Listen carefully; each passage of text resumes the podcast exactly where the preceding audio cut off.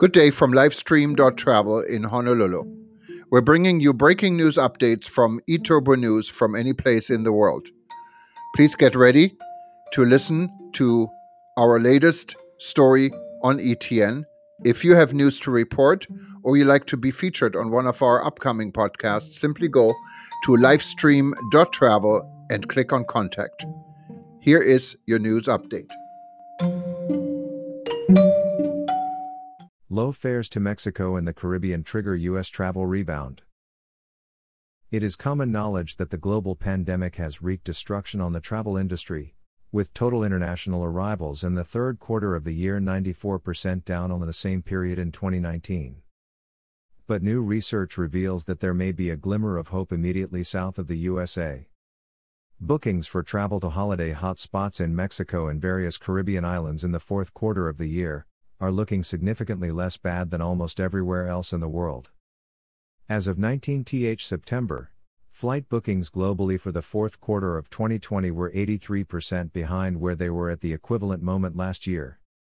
However, bookings, in order of market size, from all international markets to Mexico, the Dominican Republic, Jamaica, Puerto Rico, and Aruba were behind by 52%, 59%, 56%, 47% and 50% respectively. According to industry analysts, what sets Mexico apart, and some Caribbean islands too, is that they have stayed open to visitors during the pandemic, or they have reopened sooner, and, as a result, they have gained market share. The two standout destinations are in Mexico, San Jose del Cabo, on the Pacific Ocean, a hot spot for surfing, and Cancun, where the Gulf of Mexico meets the Caribbean, a hot spot for scuba diving. Both showed growth in weekly flight bookings from the USA in the first four weeks of September, 1 ST, 27th, with Cancun back to where it was during the equivalent period in 2019 and San Jose del Cabo 26% ahead. Helpfully, Latin America has been on sale during September, with airfares for travel in the last quarter of the year being 15 30% down on 2019 prices. Fares to the Caribbean were also substantially down, particularly from France and the USA, where discounts exceeded 20%. Despite the pandemic and the associated travel restrictions, some people are still keen to take a holiday abroad, with the sun and sea proving to be particularly popular.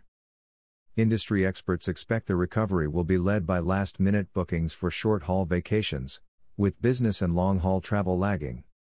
The challenge for destinations is to attract the visitors. As a major destination, Mexico has done particularly well in this regard, proving that it is possible to register growth from its most important source market, even in exceptionally difficult conditions.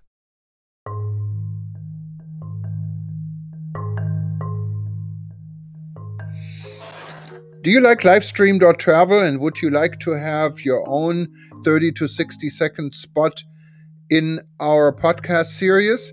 Yes, you can do this. The cost start from just $100. Contact us, go to livestream.travel and click on contact and we'll be happy to talk to you. Thank you for your support.